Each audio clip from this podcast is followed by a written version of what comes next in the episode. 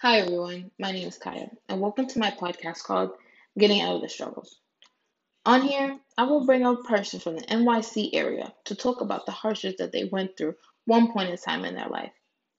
They will discuss how they were able to come past these terrible situations, and also, I will be providing some information so that you can help out too. These are real life stories, and everyone brought on this podcast wants to let others know that they are not alone. In our first episode, I will share the story of a mother of two children, ages two and three, and how they were faced with homelessness. She will tell us everything we need to know about the long process of getting a voucher and making sure her kids had a roof over their head. Here's a little preview of that episode.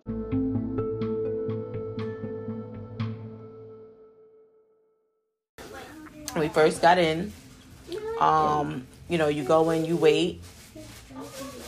That wait was usually all day long. I think now they move a little bit more faster than than they used to, but then the wait was an all day long wait, a wait to be called, a wait to eat, a wait to use the bathroom, a wait for everything.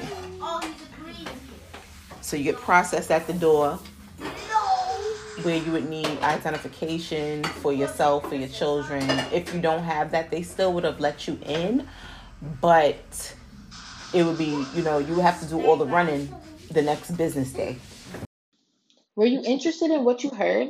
If so, check out episode one called Being a Mom on Anchor.